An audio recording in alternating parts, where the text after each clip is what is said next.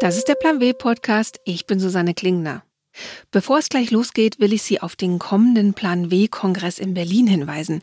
Am 27. und 28. Mai sprechen inspirierende Frauen wie Jutta Almendinger, Julia Bösch, Malu Dreyer oder Magdalena Rogel darüber, wie Frauen und Männer gemeinsam die Wirtschaft innovativer, kreativer und erfolgreicher machen können. Alle Informationen zum Kongress finden Sie unter www.sz-planw-kongress.de. Eines der Themen, das in den letzten Monaten sowohl die Nachrichten geprägt als auch Menschen auf der ganzen Welt bewegt hat. Und zwar nicht nur emotional, sondern auch wirklich körperlich. Also, dass sie zu Hunderttausenden auf die Straße gegangen sind, das ist der Klimawandel oder die Klimakrise. Gerade geht hier in Deutschland ein extrem milder Winter zu Ende und der Coronavirus bringt gerade mehr an Wandel, zum Beispiel was geschäftliche Flugreisen angeht, als jeder Appell oder Aufruf all die Monate davor. Doch dass sich etwas tun muss, darin sind sich mittlerweile so gut wie alle einig. Vor der Europawahl letzten Herbst sagten vier von fünf Deutschen, dass in Sachen Umwelt- und Klimaschutz zu wenig getan würde. Und knapp zwei Drittel der Befragten sagten, der Klimaschutz müsse Vorrang vor wirtschaftlichen Interessen haben. Deshalb wollten wir mit jemandem sprechen, die sich genau mit der Schnittstelle zwischen Klimawandel und Wirtschaft beschäftigt. Ende letzten Jahres traf meine Kollegin Katrin Rönecke am Rande des SZ-Wirtschaftsgipfels die Meteorologin und Klimaforscherin Daniela Jakob. Jakob ist Leiterin des Climate Service Center Germany, einer wissenschaftlichen Organisation des Helmholtz-Zentrums Geesthacht. Dort arbeiten rund 70 Menschen aus den Naturwissenschaften, aus der Ökonomie, den Geisteswissenschaften und der Architektur. Und wir wollten von ihr wissen, wie sie das Zusammenspiel von Wirtschaft und Klimawandel sieht. Also auch die Wirtschaft lebt in dem Klima und damit in dem Klimawandel. Also es ist natürlich ganz klar, dass unsere gesamte Gesellschaft mit allen Facetten vom Klimawandel betroffen ist. Und ich denke, für die Wirtschaft ist es besonders wichtig, die Verantwortung zu übernehmen und auf der einen Seite herauszufinden, wie sie möglichst viel dazu beitragen können, die Erwärmung möglichst einzugrenzen, also den Klimawandel zu begrenzen. Und auf der anderen Seite natürlich auch herauszufinden, wie sie sich an das, was wir schon verändert haben und was der Klimawandel heute schon bringt, wie sie sich daran anpassen können, wo ihre Risiken liegen, vielleicht in den Handelsketten, aber auch wo ihr die Chancen für ihr Unternehmen liegen. Also ich kann mir vorstellen, dass sowas wie Überschwemmung in Bangladesch eine große Rolle spielt, weil ja zum Beispiel die Textilindustrie da sehr stark verwurzelt ist. Das heißt, wie würden Sie da zum Beispiel dann raten, könnte ein Unternehmen damit umgehen? Also sicherlich sind die regionalen Extremwetterereignisse weltweit ein wichtiges Thema für die Unternehmen. Also Sie haben jetzt die Überschwemmung in Bangladesch angesprochen. Also wenn ich zum Beispiel meine Produkte oder die Zulieferer für meine Handelskette sozusagen in einer Region habe, von der wir in Zukunft mit mehr extremen Wetterereignissen und damit mehr Ausfall rechnen müssen, dann ist es natürlich ganz logisch, sich zu diversifizieren. Das heißt, möglichst nicht nur, nehmen wir mal die Baumwolle als Beispiel, nicht die Baumwolle aus einer Region zu verwenden für die Textilindustrie, sondern vielleicht zusätzlich zu Asien auch noch andere Bereiche von anderen Kontinenten zu haben. Viele Firmen machen das eigentlich auch schon. Also ist ja nicht so, als äh, hätten sie sich nicht längst damit beschäftigt. Also das ist etwas, was ich mhm.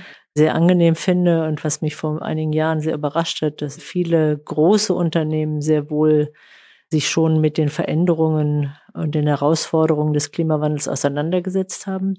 Ich glaube, was wir dort noch etwas verstärken können, ist auch darüber zu reden, mhm. was gemacht wird. Also wir haben ja hier heute auf dem Gipfel zum einen über die Digitalisierung gesprochen, dann ein bisschen abgekoppelt davon die Nachhaltigkeit. Wir können natürlich weder die Digitalisierung noch andere große Umbrüche alleine auf den Weg setzen, sondern wir müssen jetzt systemisch denken und wir müssen das alles zusammendenken. Das heißt also alles das, was ich im Bereich für meine Firma Gutes tue, wenn ich auf Digitalisierung umstelle, muss ich mir gleich überlegen, wie mache ich das denn möglichst energieeffizient? Und wenn ich dann das energieeffizient mache, dann möglichst mit erneuerbaren Energien natürlich, möglichst wenig CO2 ausstoßen, bedeutet das natürlich, dass ich diese ganzen Themen miteinander verknüpfe. Haben Sie das Gefühl in Gesprächen mit Unternehmen, dass da auch ein Bewusstsein da ist, zu sagen, naja, also eine CO2-arme Produktionskette zum Beispiel würde uns auch nutzen, weil uns die Folgen des Klimawandels viel mehr schaden würden. Also gibt es da tatsächlich so ein Bewusstsein, dass man sagt, einfach rein aus wirtschaftlichen Interesse heraus müssen wir da jetzt aktiv werden und diese Klimakrise oder Klimawandel, wie man es nennen möchte, einfach auch mit stoppen? Also ich glaube, das Bewusstsein ist in vielen Bereichen da. Es hat sich äh, deutlich verändert in den letzten anderthalb Jahren, möchte ich mal sagen. Zumindest erscheint es mir so. Ich habe hier jetzt schon viele Gespräche geführt und das Bewusstsein dafür, nachhaltig zu agieren, klimafreundlich zu agieren, ist auf jeden Fall da. Es ist so ein bisschen die Frage, wie mache ich das am besten? Und wie mache ich das auch kostengünstig am besten? Und ich denke, da ist natürlich die Frage der politischen Rahmenrichtlinien oder Rahmenregularien, die so ein bisschen auch dann in die Richtung drücken. Und die andere Seite natürlich die Überzeugung der Investoren, die auch natürlich nicht immer nach dem nachhaltigsten oder klimafreundlichsten Produkt fragen, sondern unter Umständen doch immer noch in das schielen, was am meisten Profit bringt. Mhm. Also ich glaube schon, dass viele Unternehmen verstanden haben, dass wir uns am Anfang eines großen Wandels befinden, der eigentlich für alle Unternehmen oder für die meisten nur positiv sein kann. Also wir können jetzt so einen Einstieg in eine neue Ära mitgestalten Richtung CO2-armer Technologie, grüner Technologie. Die EU, Frau von der Leyen sagte New Green Deal. Das ist in der Tat so und ich glaube, dass das Ganze auch als ein großes Innovations- und Investitionsprogramm gesehen werden kann und das für die Wirtschaft natürlich von hohem Interesse. Und ehrlich gesagt ist es äh, auch dem Klima im Endeffekt ein bisschen egal, ob man das jetzt aus wirtschaftlichen Interessen macht, also ob man massiv CO2 einspart, weil der erneuerbare Strom billiger ist als der Kohlestrom zum Beispiel, oder ob man es aus der Überzeugung heraus tut, weil man was Gutes tun will. Also natürlich sollte das zweite der maßgebliche Punkt sein, aber dem Klima ist es im Endeffekt egal und wir müssen uns dahin bewegen.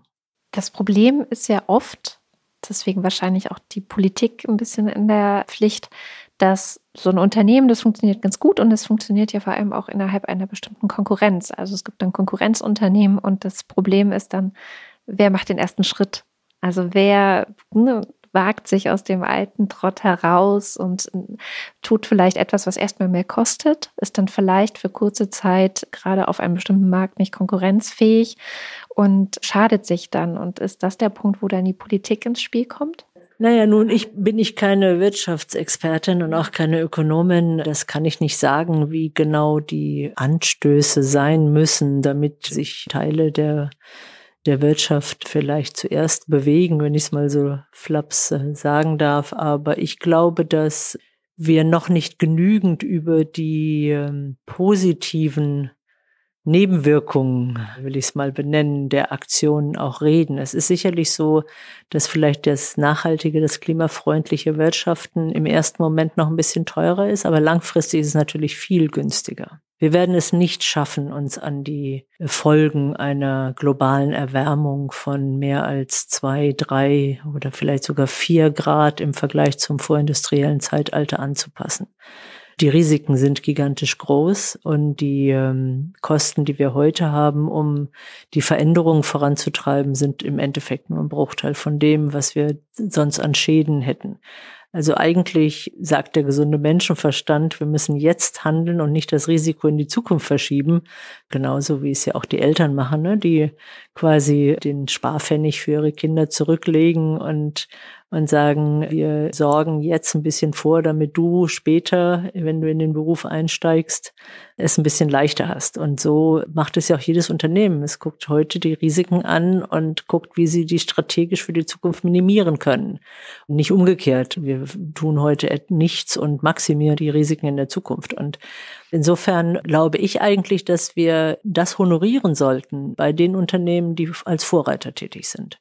Und da gibt es ganz schön viele. Es gibt wirklich sehr viele gute Konzepte, es gibt gute Ideen, es gibt das Ausrichten der Managerboni nicht nur nach der Gewinnmarge, sondern auch nach dem CO2-Fußabdruck Es gibt die Frage der Flüge. Muss ich wirklich überall hinfliegen? Kann ich nicht vieles mit der Bahn erreichen oder kann ich vielleicht auch mal ein bisschen mehr Videokonferenzen machen und vielleicht mich nur jedes dritte Mal treffen mit den Menschen, die man ja auch mal treffen muss? Es geht auch nicht in jeder Branche und es geht auch nicht überall, aber es gibt eben sehr, sehr viele gute Beispiele. Und ich glaube, das müssen wir einfach noch mehr honorieren. Hier im Plan W Podcast stellen wir immer wieder Gründerinnen und Unternehmen vor, die jetzt schon was anders machen, weil ihnen die Umwelt oder groß gesprochen die Zukunft des Planeten wichtig ist. Erinnern Sie sich zum Beispiel an Navina Pernsteiner, die mit Sono an einer neuen Art Elektroauto baut? Oder an Varena Junge, die mit Anyway den Energiemarkt revolutionieren will? Neue Gründerinnen und Gründer verstehen meist schon während sie noch an ihrer Geschäftsidee arbeiten, dass sie etwas anders machen müssen, als es die Branche bisher tut. Und Nachhaltigkeit spielt da eine große Rolle. Ich muss da an das denken, was Iris Braun von Share in der vorletzten Folge gesagt hat. Es ist einfach schwierig für den Konsumenten, das Vertrauen zu haben, zu sagen, okay, dieser große Konzern ist jetzt einfach fundamental anders gestrickt als vorher. Und die interessiert es wirklich, ob jetzt den Menschen in Not oder auch der Umwelt was Gutes getan wird oder nicht. Und deshalb glaube ich auch, sind Sozialunternehmen wie Shares ist in einer besonderen Position, um manche Dinge anzustoßen. Ich glaube, ja, wenn jetzt jemand wie Nestle oder Unilever, wenn die genauso viel Engagement zeigen würden wie wir, auch wenn das die Konsumenten ihnen jetzt nicht vergüten würden, sage ich mal, dann wäre natürlich einfach viel mehr Gutes, das gemacht werden würde äh, und viel mehr, als wir jetzt machen können. Aber damit sie überhaupt verstehen, dass es für sie eine wichtige Sache ist, braucht es dann einfach manchmal die Kleinen, die einfach viel mehr Glaubwürdigkeit haben, weil wir bestehen ja nur aus diesem Grund. Nach einer kurzen Pause spricht Daniela Jakob über die Frage, wie sich das Hin- und Herschieben des Schwarzen Peters beenden lässt und welche Rolle die Wissenschaft beim Wandel der Wirtschaft spielen kann. Bis gleich. Werbung. Der Plan W Podcast wird ermöglicht von LinkedIn, dem Karrierenetzwerk. Hier können sich Mitglieder austauschen, von anderen inspirieren lassen und selbst Beiträge schreiben. Vor allem Frauen können das Netzwerk für sich nutzen. Mein Name ist Julia Christoph. Ich bin 35 Jahre alt, circa jetzt ein Jahr bei LinkedIn und ich mache hier die Öffentlichkeitsarbeit. Wir wollen heute über ein Programm sprechen, was ihr habt. Das heißt LinkedIn Discuss. Erklär doch mal, was die Idee dahinter ist. LinkedIn Discuss ist so eine Art Mini-Kampagnenreihe, bei der wir bewusst auf LinkedIn Themen ansprechen, von denen wir glauben, dass sie sehr wichtig für eine Arbeitswelt sind. Also es sind konkret Themen, wo man das Gefühl hat, hier stimmt die Arbeitswelt noch nicht ganz. Welche Themen habt ihr denn da bis jetzt besprochen und wie war denn so die Rückmeldung? Ein Thema, das wir besprochen haben und das wahnsinnig viel Resonanz hatte, ist das Thema psychische Gesundheit am Arbeitsplatz. Das ist ein Tabuthema weiterhin in Deutschland, ist aber ein Thema, das wahnsinnig viele Menschen betrifft. Was war euer Impuls und was kam dann auch zum Beispiel für Beiträge dazu? Der Impuls war auch eine Recherche, die wir dazu gemacht haben, die zeigt, dass vier von fünf Menschen am Arbeitsplatz durchaus unter den Folgen von Stress zum Beispiel leiden. Anderes Ergebnis war, dass Frauen besonders häufig betroffen sind. 50 Prozent äh, höhere Raten gibt's hier zum Beispiel, was Mobbing anbelangt. Ja. Aber die allerwenigsten glauben eigentlich, dass ihr Arbeitgeber ernsthaft was tut, um hier ja, Prävention zu gewährleisten.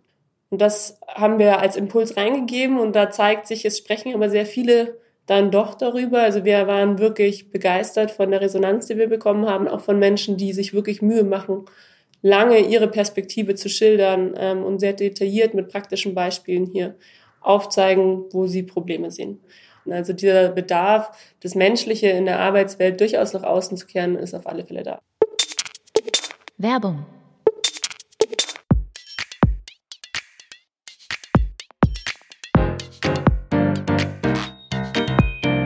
Zurück zu Daniela Jakob. Man kennt das Spielchen. Als Konsumentin fühlt man sich trotz aller Bemühungen immer wieder ohnmächtig.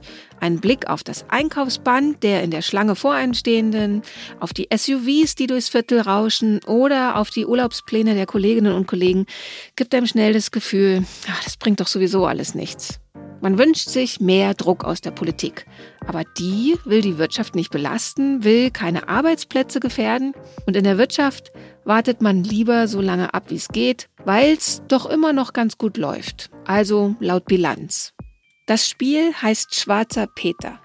Und die einzige Hoffnung, dass die Klimaproteste, die nun schon so lange anhalten, endlich das Spielchen beenden könnten.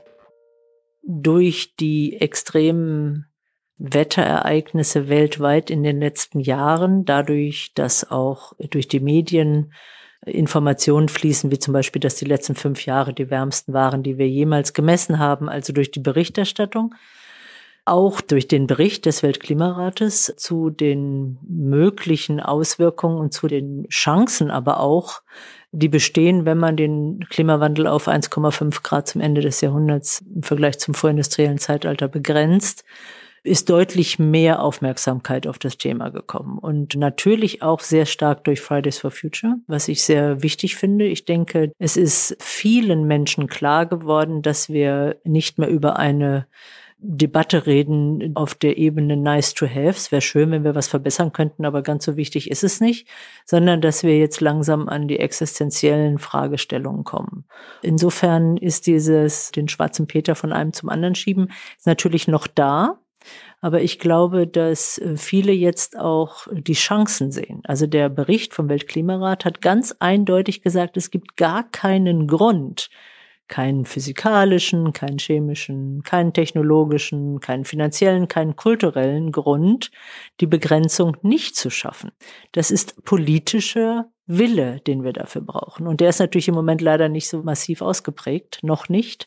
Und deswegen hoffe ich sehr auf die Wirtschaft, denn ich glaube, dass im Moment die Wirtschaft der Bereich ist, in dem vorgezeigt werden kann, wie wir nachhaltig, äh, klimafreundlich und trotzdem mit Wohlstand und Sicherheit in Zukunft leben können. Ich habe bei Ihnen in der Vorbereitung einen Begriff gelernt und das ist der Begriff der Netto-Null-Lebensweise. Ja, der Weltklimarat hat in dem Bericht, den wir zusammen geschrieben haben, aufgeführt, was erreicht werden muss, damit wir zum Ende dieses Jahrhunderts nicht mehr als über 1,5 Grad hinausgehen. Und da ist es so, dass wir die Emissionen, die CO2-Emissionen, die wir in die Atmosphäre entlassen, drastisch reduzieren müssen. Und es ist ganz klar, dass wir um 2050 herum das sogenannte Netto Null erreicht haben müssen. Und das Netto Null bedeutet, dass die Emissionen, die wir dann noch in die Atmosphäre entlassen, auch gleichzeitig wieder herausgezogen werden. Und Emissionen aus der Atmosphäre herausziehen, machen natürlich die Pflanzen, also durch Aufforstung. Also es sind natürliche Prozesse, aber man kann es stimulieren, eben dadurch, dass man mehr Wälder aufforstet, dass man das Landmanagement verändert. Also man kann quasi über die Vegetation CO2 aus der Atmosphäre herausziehen. Aber natürlich müssen wir auch überlegen, wie viel wir mit neuen Technologien direkt aus der Atmosphäre herausziehen können. Was machen wir dann damit? Es gibt also jetzt die Herausforderung für die Wissenschaft, aber auch für die Wirtschaft, diese ganzen Bereiche anzugucken und einzelne Technologien und Methoden zu studieren, ob sie wirklich funktionieren, um dass man aktiv CO2 aus der Atmosphäre herausziehen kann, äh, zusätzlich und auch in größerem Maßstab. Mhm. Und das steckt eigentlich hinter diesem Netto Null. Das heißt, wir werden es ja nie schaffen, Emissionen nicht mehr die Atmosphäre zu lassen, CO2, auch aus Grund der natürlichen Prozesse. Und das heißt, wir müssen diese Balance schaffen. Und das bedeutet, wir haben jetzt so zwei, drei Dekaden, in denen wir unsere Lebensweise dahin ändern müssen, dass wir vor allen Dingen erstmal wenig Emissionen generieren. Das heißt also, CO2 einsparen ist erstmal Ultima Ratio. Das heißt, richtig energieeffizient sein. Die Energieeffizienzdebatte ist ein bisschen in den Hintergrund geraten. Total. Ja. Und da müssen wir viel, viel mehr machen. Das kann bei den Gebäuden sein, das kann beim Verkehr sein, Mobilität.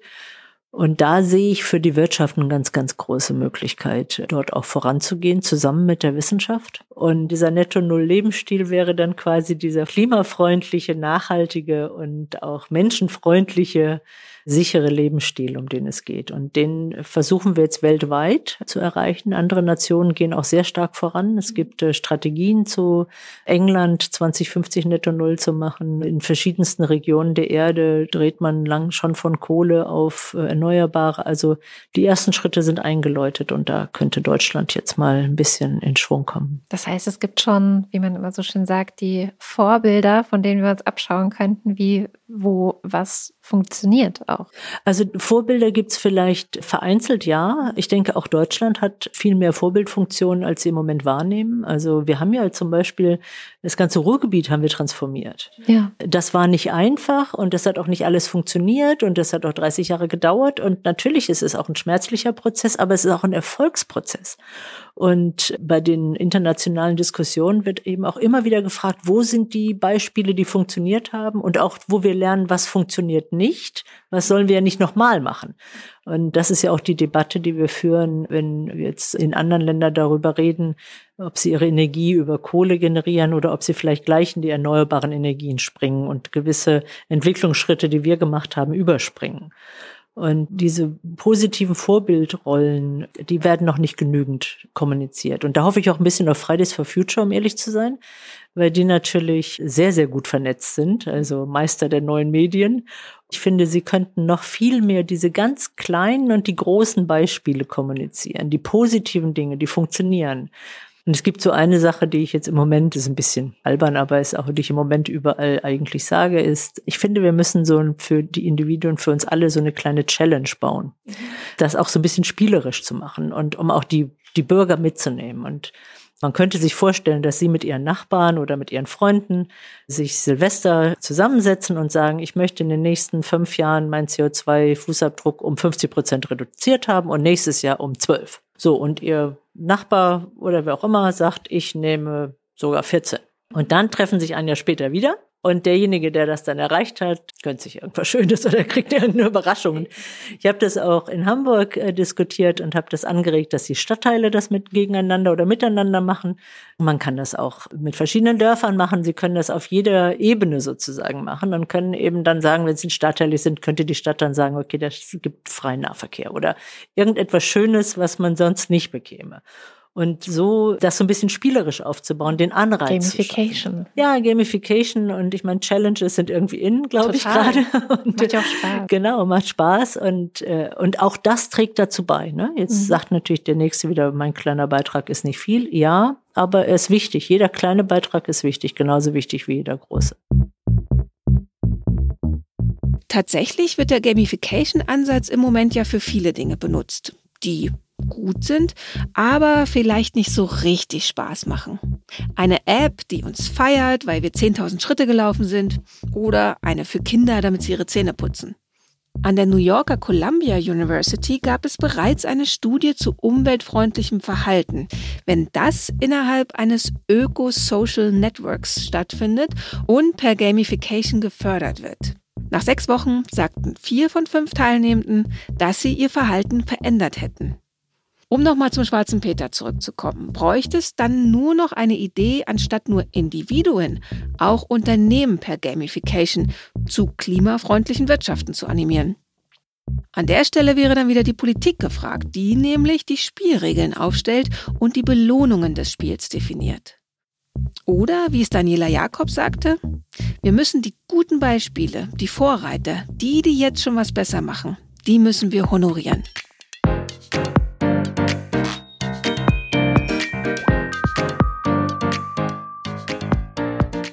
Das war der Plan W Podcast für diese Woche. Ich bin Susanne Klingner und ich freue mich, wenn Sie den Plan W Podcast abonnieren und weiterempfehlen. Der Plan W Podcast ist eine Haus 1 Produktion für die Süddeutsche Zeitung. Die Redaktion leitete Miku Sophie Kümel, Editing und Sounddesign machte Simone Halder. Die Titelmusik ist von Katrin Rönecke, das Cover gestaltete Dirk Schmidt. Alle Podcasts der Süddeutschen Zeitung finden Sie unter www.sz.de slash podcast. Alle Ausgaben von Plan W finden Sie im Digitalkiosk der SZ unter www.sz.de slash plan-w.